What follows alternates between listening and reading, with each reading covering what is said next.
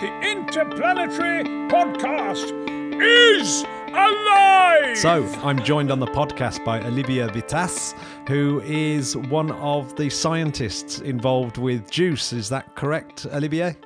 Yeah, correct. I'm working at the European Space Agency and I'm the project scientist of the JUICE mission. Tell us how you got involved and, and what your sort of day to day is uh, for, for JUICE.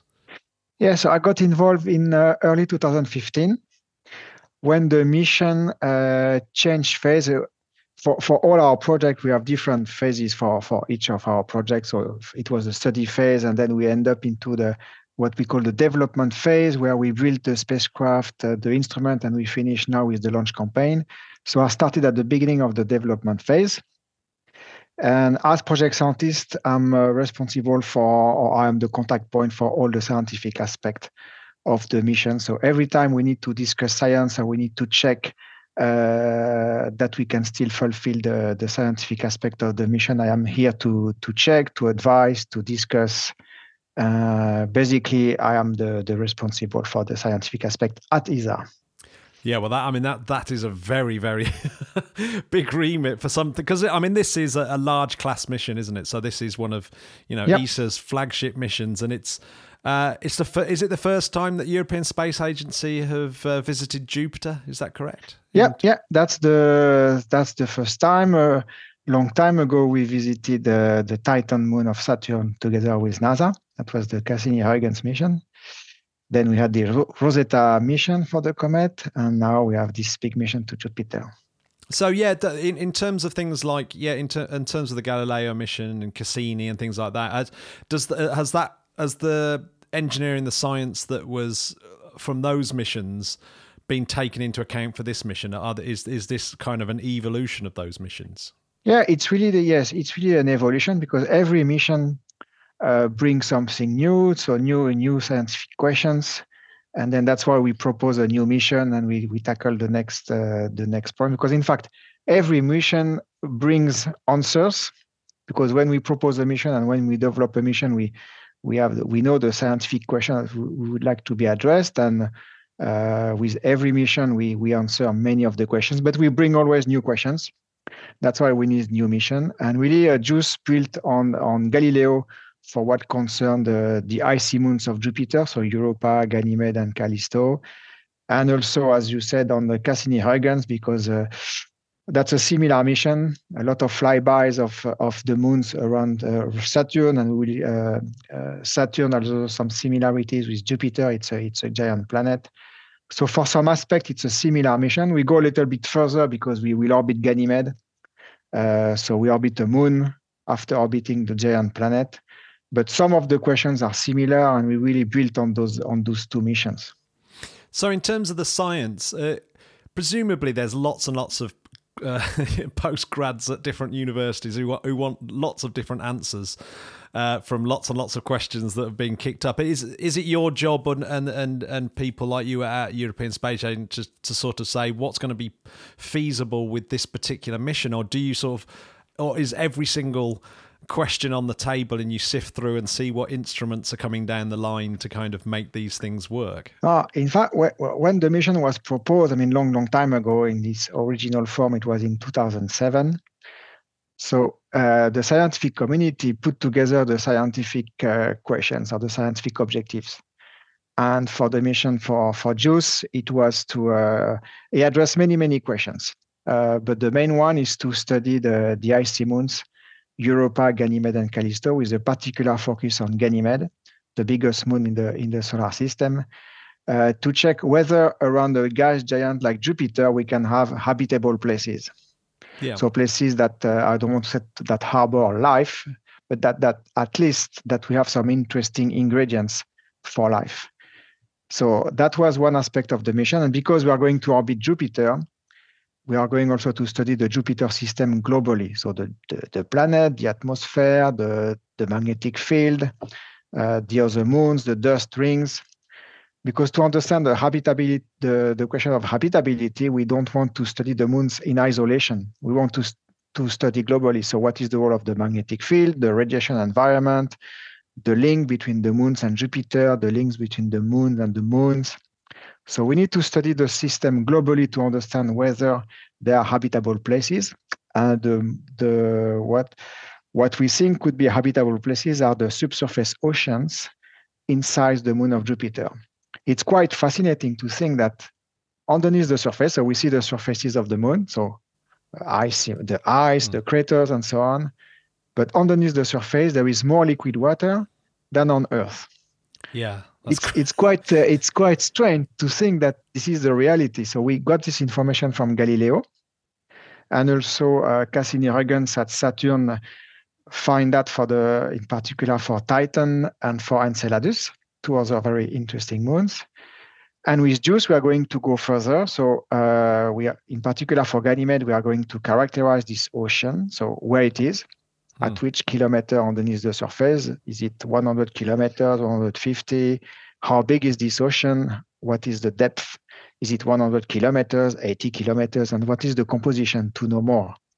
And in addition, we'll study the moons, the entire structure, the surface, the little atmosphere, the magnetic field, and the connection to Jupiter. So it's a very broad, uh, a very, very broad mission. When you do planetary science with a mission like JUICE, you can do everything interiors of the moon, surface, atmosphere, the Jupiter atmosphere, the Jupiter strong magnetic field, the aurora of Jupiter. Really, a lot of interesting physics. Yeah, and, and actually, the journey to get there is actually very, very interesting. It's quite a long journey, isn't it? And I suppose that that actually poses quite a few uh, problems in itself in, in, in being in that environment on the way out there. But you, you do get to do flybys of Venus, Earth, yep. and and potentially uh, did I did I read that you you get a, a, a, a body in the asteroid belt as well? And is is that is that a is that are you able to actually do science around during those flybys as well? Uh, yes and no. So for sure, in in our journey, we have uh, four flybys. So three of the of the Earth and one of Venus. Mm-hmm. And depending on the launch date, the first one at the Earth might be a lunar Earth flyby. In fact, we will see um, depending on the launch date. And doing those flybys, uh, I mean, the main goal of those flybys is to do the gravity assist to be able to reach Jupiter. That's why we we do this uh, this flyby. We don't do that for fun. It's because we cannot go we cannot fly directly to Jupiter. JUICE is too heavy. yeah. it's six tons, so we cannot go directly to Jupiter. And doing those flybys, because I mean, uh, we we fly by those planets, so Earth and Venus. Uh, we will take some images and uh, switch on some of the instruments for what we call um, calibration. So because are, the environment of the Earth is well known, and for some of the instruments like the magnetometer or in situ uh, measurement, it's good to to do some to take some measurement in the known environment to check if the if the instrument perform well. We will do some uh, interesting. We will take some images because it's always great to take images of the Earth. Mm-hmm. And at Venus, it's a little bit more science because Venus, of course, it's a uh, uh, it's an interesting planet to to explore, and we don't have that many missions there. So the flyby of Venus will be doing a little bit of, of observations, not too much because uh, because JUICE is not designed to work close to Venus. It's designed to work at Jupiter where it's cold. so Venus is not really the best place for JUICE to work. So we'll do the flyby, a little bit of measurement, and that's it. But other than that, you mentioned the, the asteroid belt. So we will cross the asteroid belt twice uh, during the during the journey. And in principle, at the moment, we don't foresee any asteroid flyby because I mean there are many many asteroids, but still it's hmm. still a lot of void. yeah, yeah, yeah. Which is good because then the risk of collision is uh, is uh, is not significant, so that's good. But we uh, we we have already started to analyze the trajectory, and we have not find uh, any close encounter with the flyby so far. Hmm. Uh, so after launch, we'll revisit the situation with the the exact trajectory and if there is a flyby, if there is a possible flyby, which it's possible, then we will decide if we do it. But the problem is that um, if we do a flyby, we may need to use a little bit of fuel propellant to change a little bit the trajectory. And uh, our baseline is to keep as much propellant as possible for the uh, the phase around Jupiter. Hmm. So we have to see. At the moment, I would say we will not do any any flyby of, of asteroid, but we will see. And then the last point that we could do uh, in terms of science during the, the cruise phase is that we will be in the solar wind all the time.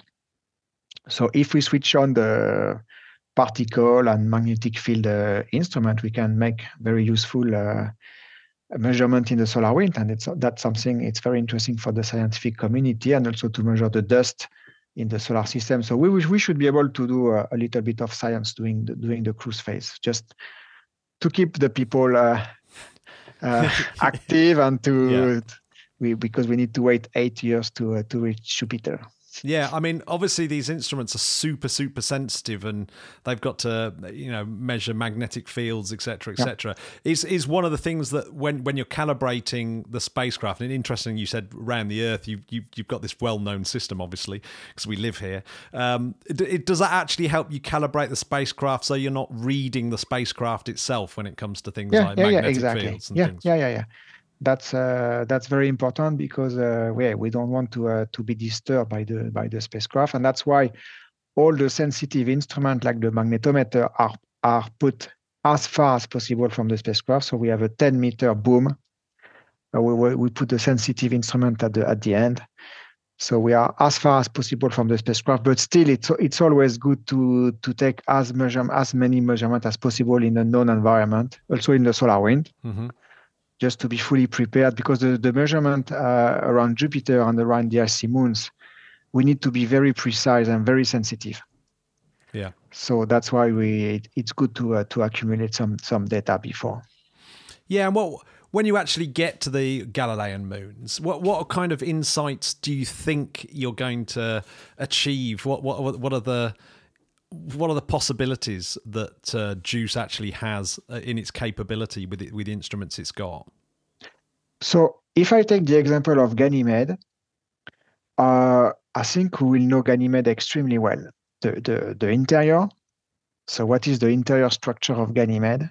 So, we, we think there is a, a, a liquid core which generates its own magnetic field, but we need to understand what it is. Then we have different layers of rocks, ice, liquid, ice. But that's all that we know. Hmm.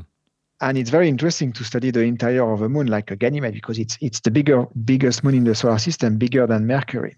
Hmm. So we'll study the interior, the liquid water for the question of life and habitability. That's very important.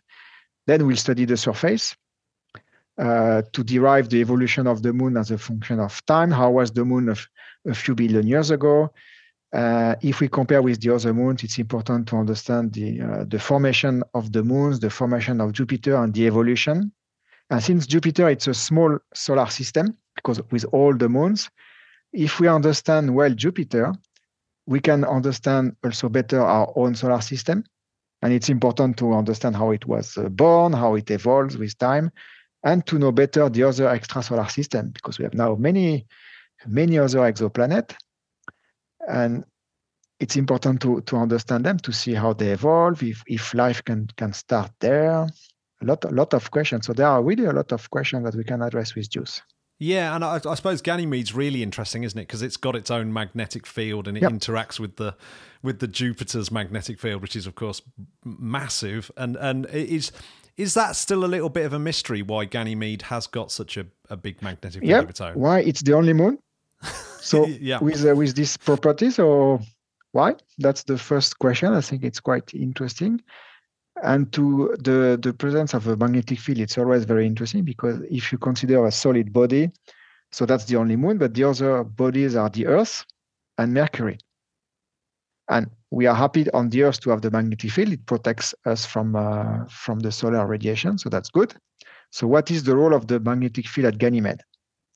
Uh, that's also a very a very interesting question, and how, how, as, as you said, how it interacts with the magnetic field of Jupiter. Uh, yeah, that's a, a lot of questions like that are very important. So Ganymede is very interesting for the magnetic field, the presence of, of water. Maybe that's the place in the solar system with the uh, the biggest amount of water, hmm. probably. Yeah. And the search of water it's a big question. I mean, we have we have sent many missions to Mars to look for the water. Where is the water on Mars? we yeah. didn't find it very clearly. uh, we know that Mars now had liquid water on the surface, but long time ago, three billion years ago. Uh, but not now. But we have a lot of liquid water on Ganymede. So is it important? Is it interesting? Ah. How does that compare with Europa? Is there liquid water on Callisto? There is a big question mark on Callisto. Hmm. So if you compare the three moons, Europa, Ganymede, and Callisto, you can understand how everything works because Europa is relatively active. It's close to Jupiter. Uh, uh, act, there is more activities because of the tidal forces, because of the proximity of Jupiter. So the surface of, of Europa is relatively young. There is not many craters. It's like you, it's 50, 50 million years old, so we, which is like yesterday in terms of uh, geological age. Callisto, it's the, the other extreme. It's a very old surface, many, many craters. So that means the surface has not evolved since the formation of, Gali- of uh, Callisto. So you're very active or relatively active, not active at all, and Ganymede is in between. Hmm. A lot of interesting uh, aspect to, to discover. Yeah, and it, it's that that makes me. So, what? Why out of the four big moons, the Galilean moons, did did has Io not got a look in on this mission? Because is, is is there any particular reason why you have to avoid Io? uh, uh, there are two reasons. First, uh, because it's not in the central topic of the mission, the study of the icy moons and liquid water. And Io, it's not the same the, in the same category because Io is more rocky moon, no ice, and more magmatic and volcanic activity. So it's it's a different body, so to say. The other reason is that uh, Io is very close to Jupiter, and it's really inside the radiation belt, the strong radiation belt of Jupiter. So it's just impossible for a, a standard satellite to study Io from close because with the radiation environment, the electronics will die and so on. So we need you if you want a, a, a dedicated study, you need to uh, to have a dedicated mission to uh, to IO.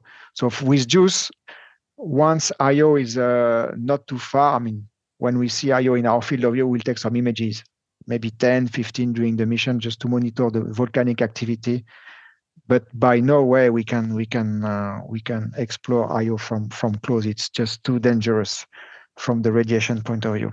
The, the, emphasis is on this, and you said something quite interesting earlier that the difference between is there life on these planets and, and are they habitable? um, are there some scientific instruments that are there specifically looking for life, or is it much more about this idea of habitability rather than yeah it's habitability and to understand the properties of of, of those moons because we the first question is do we have habitable place inside those moons? If the question is yes, and we think the question could be yes for Europa, uh, uh, sorry, the answer, and the answer could be potentially yes for Ganymede, but mainly Europa.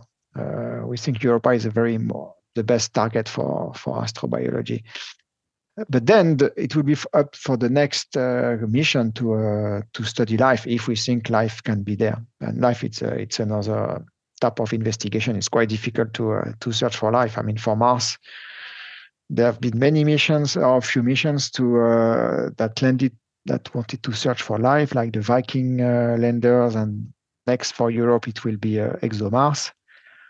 Uh, it's very complex mission. So uh, if we do a mission like that at uh, the Jupiter moons, that will be even more complex. yeah, yeah, absolutely. but the JUICE will not do that. That's for sure. Yeah, I mean the one thing that comes up is just I think people think you can just dig through the ice, but it's it's quite thick, isn't it? yeah, and uh, and you have the planetary protection. You need to be to be sure you comply with the planetary protection, and you need to land on the surface, which is not easy because the moons of, of Jupiter that the, the atmosphere is very thin. Hmm. So to land on an airless body, it's uh, it's not easy.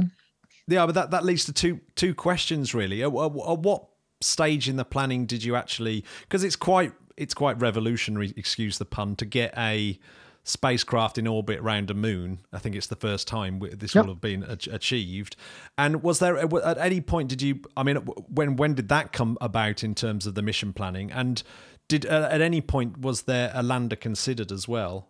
No, no, too uh, too complicated.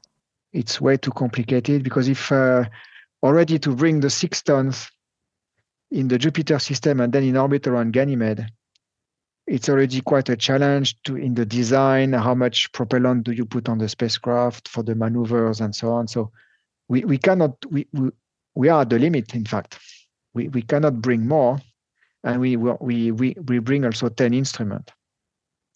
If you need to add a lander, uh, bye bye instruments. uh, most of the mass will be in the lander. Mm and then if you land uh, because you need a system to to land on those on those bodies without any atmosphere so it's quite a heavy system then the the the mass of the instrument will be just ridiculous is that the, so that's the difference really because because obviously you you yeah.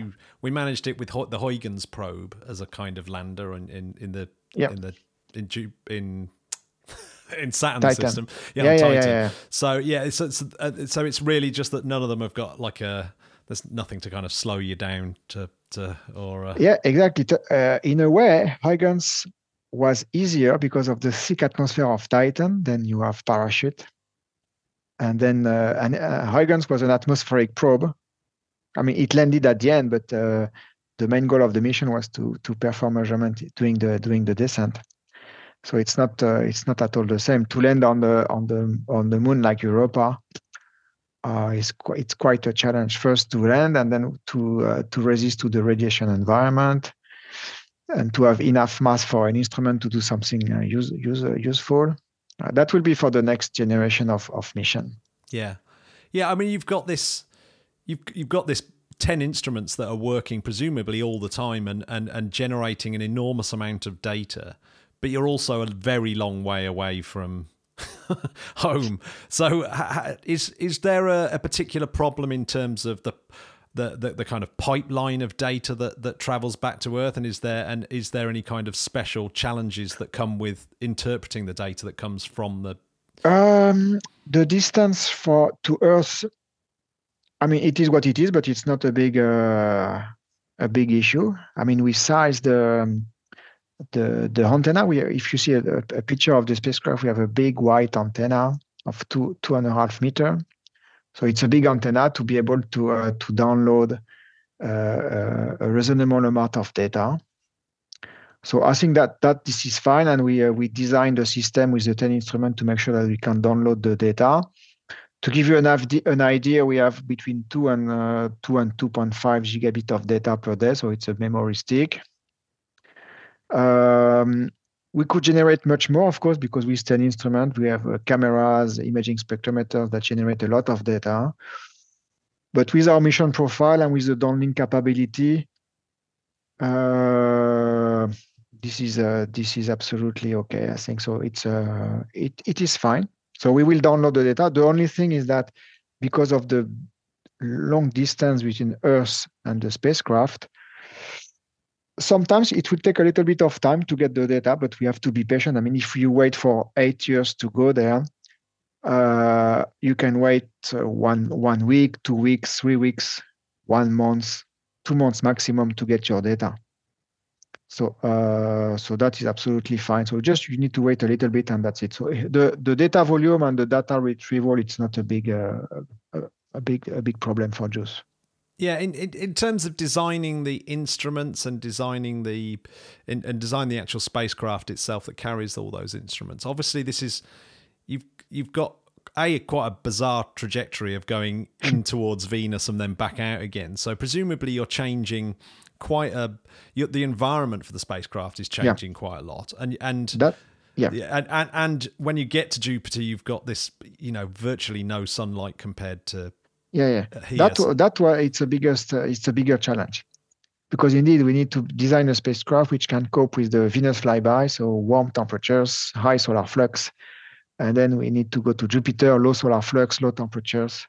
So the design has been uh, take, uh, has taken into account those two extreme uh, cases. So we have uh, we have particular thermal blankets around the spacecraft which protect the spacecraft from the cold.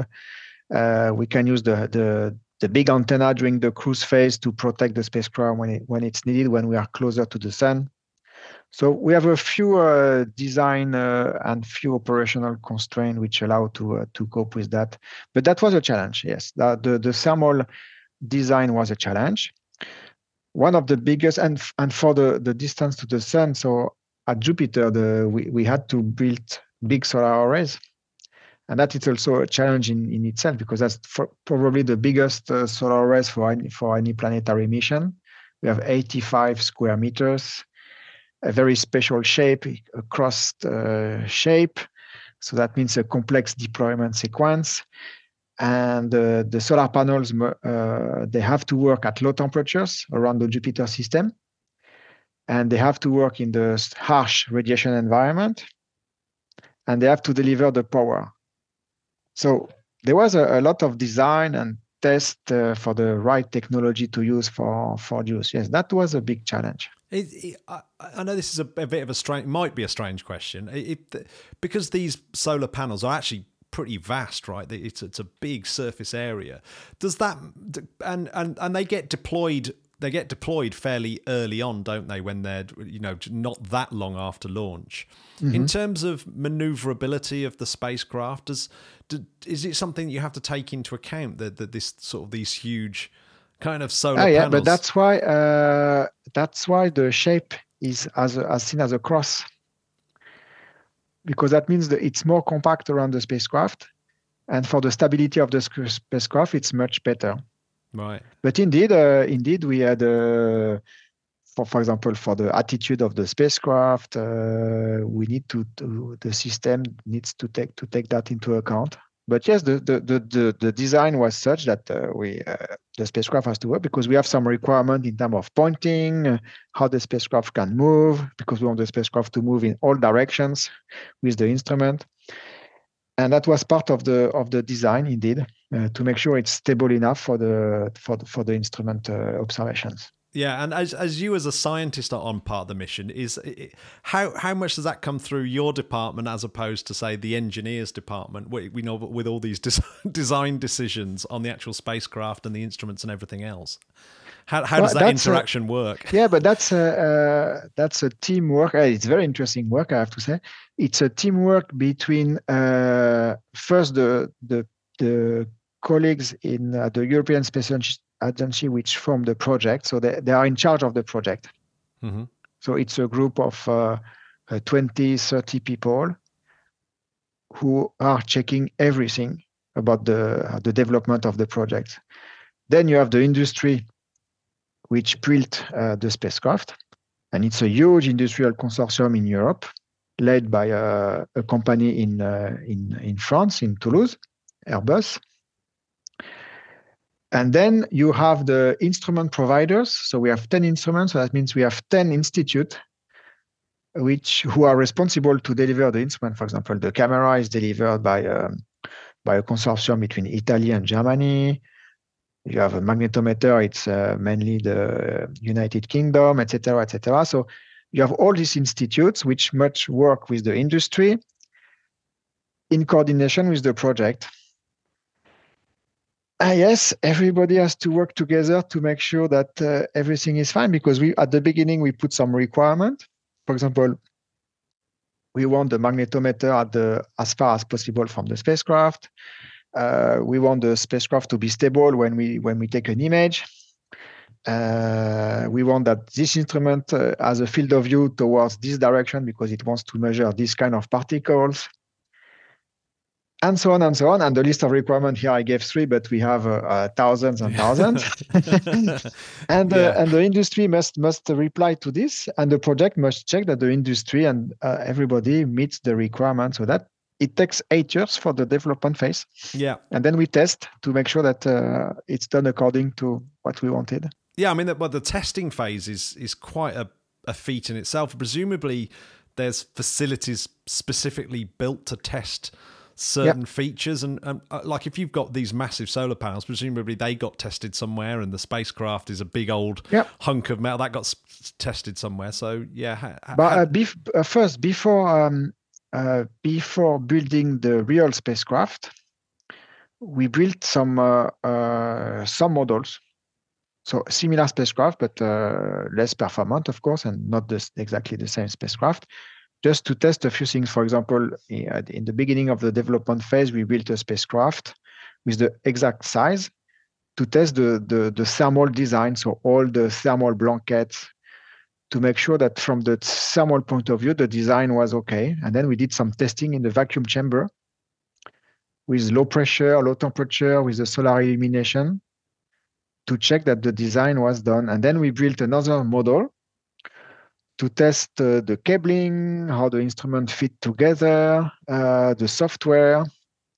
And we did a lot of testing on this one. And then with the real spacecraft, we did all the possible tests, uh, like um, mechanical test to to resist to the to the launch, acoustic test also to resist uh, during the launch phase when uh, when the spacecraft will be will be in the atmosphere and we, there will be a lot of atmospheric pressure. We we did some tests for electromagnetic electromagnetic test. So a lot of tests have, have been done in, in the last three or four years. and sometimes we find something which does not work exactly. So okay, so we change this, we change this. So yeah, take yeah. a lot of time. So uh, yeah, it's a very interesting uh, team uh, team uh, team effort.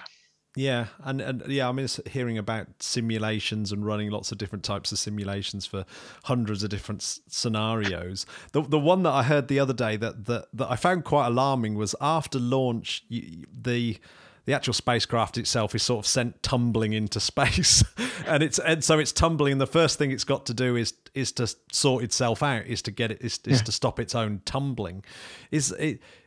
It, for you is that it, it never seems to be something when you see launch campaigns on on you know on YouTube or, or on the telly that it never seems to be the thing that everyone seems to be worried about. But after hearing about it that seems to terrify me. Is it is it something that you're ter- terrified oh, yes. by as well? what, what, we, what you are referring to is some simulations of the the people who will control the spacecraft in the control center.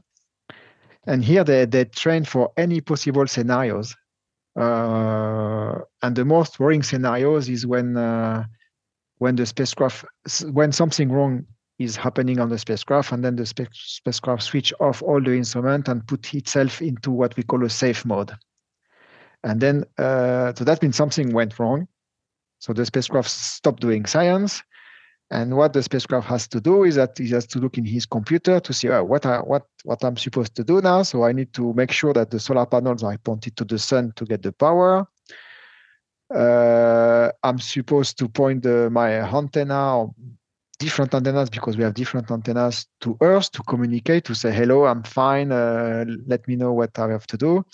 And then this the spacecraft had to do it in autonomy. So yes, sometimes the spacecraft is not in the right attitude, so it needs to change attitude to uh, to be able to communicate with uh, with Earth and with the solar panels, uh, getting the solar the, the solar flux. So yes, uh, we can have this kind of situation. I mean, it happens. I have to say from time to time for for a, any mission. And there is a special mode which is called safe mode, and uh, and then usually after a few days, the, the control team managed to get control of the spacecraft to understand what what what happened and to put the spacecraft back back in science mode. Yeah, I mean, with the launch, you've got obviously the launch is always a risky phase of, uh, and then you've got then you've got this the the solar solar array deployment, and then after that, when it's when it's doing its flybys and its cruises off to the Jovian system, is there is there any particular dangers of just being out there in deep space on these cruise stages, or, or, or, or does that uh, tend uh, to be reasonably safe? I mean, uh, yeah. So the launch is the most uh, critical phase. Then you have you have to deploy everything that needs to be deployed. So the solar arrays after one and a half hour needs to be deployed. So that's the first that that's the first big step, the solar arrays deployment. Then we have to deploy. If you look at how the spacecraft look like, we have a lot of booms, antennas everywhere, and it will take two more weeks to deploy everything. For example, the long magnetometer boom. Uh, we have a, two radars antennas. We have a, four antennas for plasma investigations. We have a small uh, antenna, and it will take two weeks to deploy. So that's the next. I don't want to say critical, but th- th- those things need to be deployed. Mm-hmm. And for example, if the magnetometer boom is not deployed, that's a big problem for for the mission. Yeah. And the deployment, it's something mechanical, so it's it's always uh, a little bit critical in space to do the mechanics. So, but once that is done, the next critical steps will be the gravity assist flyby, like the Earth, Venus. but by experience, it's it's uh, it's always worked for for all previous missions. So I think that we are we are very confident. Then the the next one, which will be critical, is the when we enter in orbit around Jupiter in July 2031, because here we need to switch on the main engine because we want to decelerate to be able to be captured by the gravity field of Jupiter. So we need to switch on the main engine for I don't remember the exact duration, but something like half an hour and we have only one engine.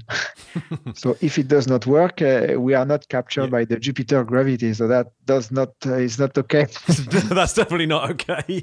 yeah. So it's uh, presumably that that's a good chunk of the fuel, isn't it? The just slowing, yeah, yeah, yeah, yeah, that's down. A, yeah, exactly. Yeah, yeah, yeah. yeah. So that's it, it. has to work. It has to work. Well, in in terms of getting into orbit around in, uh, Ganymede, was was was was was there a sort of choice between Ganymede, Europa, and Callisto? Or is it really only Ganymede that you could yeah, uh, do it? Ganymede was a was kind of obvious choice. Uh, first, because it's a very interesting uh, moon, biggest moon, uh, the the presence of liquid ocean and the magnetic field, which makes this uh, this moon very completely unique. So that's a very interesting moon, and to uh, we want to to learn more about it but then uh, for the radiation environment also it was it was uh, it was a good target because it's not too close to Jupiter. Uh, yeah, for example, Europa, it's it's uh, just in was not possible for for Europe to uh, to build a mission to uh, to Europa with the with the budget with the mass of the spacecraft that we can send there. So, so, so, so that's why uh, Ganymede was the obvious choice. Yeah. So, so NASA obviously they've they've got their Europa Clipper, haven't they? That, that yeah. that's going out that should sort of get there roughly the same sort of time. Yeah. Uh, it, it is the one thing that we, we sort of came up on the podcast was was that that you know that there is a communication between ESA and NASA, and and therefore is is that does that communication come from that original those original early plans where NASA and ESA had sort of planned together to do something at Jupiter, then that sort of dissolved. And is this is is this like a sort of formal relationship? This kind of Clipper and and JUICE actually working together in that in that system. Well, in fact, when so when Clipper started uh, its development a few, a few years ago, uh, for everybody it was obvious that the two projects must communicate. Hmm. I mean, both the, both on the project level, the, the project which developed the, the two missions, and we have we have had some uh, some technical discussion between the two projects, just to exchange the ideas, uh, the challenge, technical challenges, and so on. And then from for the scientific community also, they say we need to talk to each other because if we have two spacecraft at the same time in the Jupiter system, it's great. It's more or less the original plan hmm. from 2007. So uh, let's resume that. And over the last few years, I mean, we started in 2018, I think. We have uh, an excellent collaboration. So we meet the science teams. We meet every year. We have what we call a steering committee, which uh, which include people from both projects or both science teams and they advise the project how to collaborate, uh, what kind of things we can do together, coordinated observation. So there is an excellent collaboration. And people are very excited to have these two two missions. So the collaboration works extremely well. I'm very happy about it. Yeah. So it's so sort of mid the mid 2030s we'll, we'll know more about the jupiter system than ever yep. presumably so so you know it, it's going to be one of the most understood and known parts of the solar system. I think so. I think so. Yeah, with with Juno, which is orbiting now from mm. another mission from NASA, which focus on on Jupiter interior and atmosphere. Uh, then with Clipper on on Europa, and with JUICE on the rest of the system. I think it's uh, it's great. We we will give data for the next generation of scientists for the next twenty years. Yeah, excellent. And we uh, just just to finish up. So, in terms of your journey, because I mean, the one thing that I've learned doing this podcast is is a lot of these very big missions, of course. They, they take so long to plan, then they take so long to get there, and then the data that's come off them takes so long to kind of sift through and get all the science out of that that genuinely is like someone's entire scientific career. Yep. And and so so a lot obviously uh, it's that's why so much hangs on these missions. I always think it, it, you feel so if if something blows up on a launch pad that that's just really super heartbreaking. But in terms of your in terms of your in, in terms of your involvement, do you stay with do you stay with the this mission the the juicy mission or do you then or do you or do you then work on other spacecraft in this interim period of it going off to going off to uh, Jupiter? No, in, in my case, uh, usually for for for this kind of mission, but for every mission, we try to have the the same project scientist from the beginning to the end, because that's the bit the, that's the little bit the person who makes the link with all phases of the project. So the study, development, cruise operation, post operation. It's it's very useful to have the same person from the beginning to, to the end. But we can also change person when there is the need for people retired, uh, go to other projects. So you, you you never know that that can happen. So in my case, I replaced someone who were going to retire. So that's why I came into uh, into the game in 2015. But this, while the project started before, in my case, I can I can follow the the mission until the end, which is good because hmm. it's it's in line with my uh, my career, my when I will retire. so I can follow I can follow the mission until the end. So for the moment, this is what I what I will be planning. So the, the next phase is the cruise phase, which is eight year long. Uh, we need to see how we uh, we organize this work, but we uh, um, people might think that it's uh, a relatively quiet phase with with nothing uh, happening, but in fact, it's not exactly the case. We need to be ready for all the observations when we arrive there. When we arrive at Jupiter, we cannot think, "Oh, what are we going to do?" Mm. It will be too late. We need to be fully ready to do all the observations because the observation sequence for the for the four-year in the Jupiter system will be quite complex with flybys, two orbit insertion. So we need to be ready. And this eight-year cruise, in fact, I think will be what we need to be ready for this four-year mission. Wow. Yeah. So in fact, I don't think I will have time to focus on other projects. I could do a little bit of small projects from time to time when yeah. needed to help other other colleagues. That's that's that's it's okay. But I will really focus on JUICE because we uh, we have still a lot to to prepare. Yeah, with with in terms of how well the launch goes, and you know how well the you know the the the, the Ariane five has, has pushed it into position. I know this was the case with James Webb, where Ariane five performed so well, it's it's extended yep. the length of the James Webb. So it, it is it could a similar situation happen for uh, for Juice as well, where you actually get like a, an extra orbit or two of of, yeah. of Ganymede, so you, you actually get more. Yeah, of- yeah, that's uh, yes. We will see. Uh, we will analyze the launch performance, and indeed, uh, a little bit like for James Webb, if, for example, if the launch is perfect, uh, we can have extra fuel for the for the phase around Ganymede, for example, and mm. we hmm. can uh, achieve a, a, better orbit, uh, which uh, compared to the one which is a baseline at the moment. So we can go even at lower altitude. Mm. So we hope to have a great launch, and then uh, we could do even better science at Ganymede. Is is one of the reasons because it finishes with with with it with it crashing into Ganymede? Is that correct? So is is that a is that a planetary protection thing, or or in terms of you don't? Well, the fact that uh, so because we we we wanted to orbit around Ganymede because it's it's uh, for the science uh, objective of the mission. So once you are orbiting Ganymede, you don't have enough fuel to escape the, the Ganymede gravity. So once you are in orbit, you are stuck in orbit in any case. We cannot deorbit and go to Jupiter, for example. And once we have no fuel anymore, or once the, the mission stop working for whatever reason, at some point it will stop working because I mean the solar array degradation, the batteries will stop working, etc.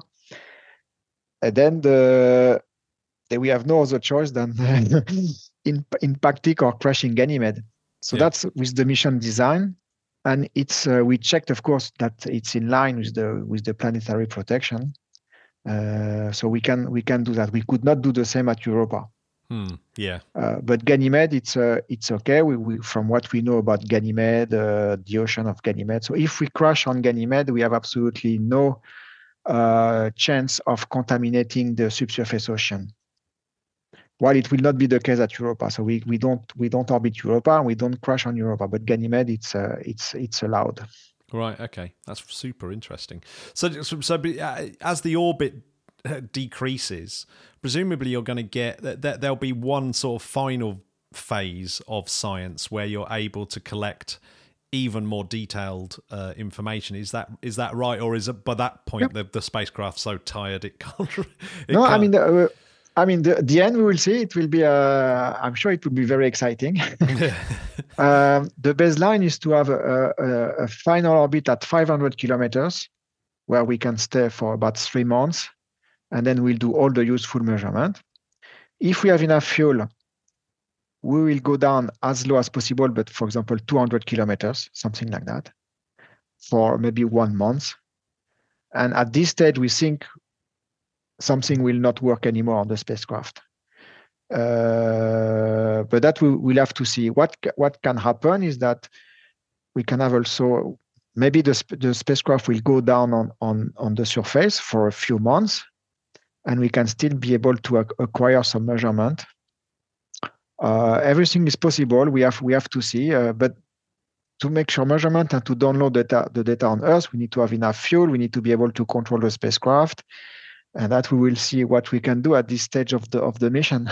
yeah, yeah, yeah. So, uh, that, uh, well, well, well. Thanks very much for taking me through the whole mission. But where are you going to be at the? Are you, are you going to be in Kourou for the launch, or are you going? No, I will be at the ESOC, uh, the our uh, Mission Control Center in Germany. Right. Okay. in Darmstadt, so I will be following uh, the launch from there with the operation teams. I'm very excited about the mission. I, I can't even begin to imagine how excited you must be. Oh, yeah, no, we are very excited. It's a, it's a great mission, really. Yeah, it's absolutely awesome. Yeah, it's brilliant. Well, thank you very much. Thank you so much for taking the time out as well to, to, to do this. I, I, can't, I can't imagine how busy you are, but yeah. Yeah, it's fine. Thank you. Uh, we, we, we are happy to uh, to share the, the information, the excitement. So uh, it's great. So thanks for your interest. It's great.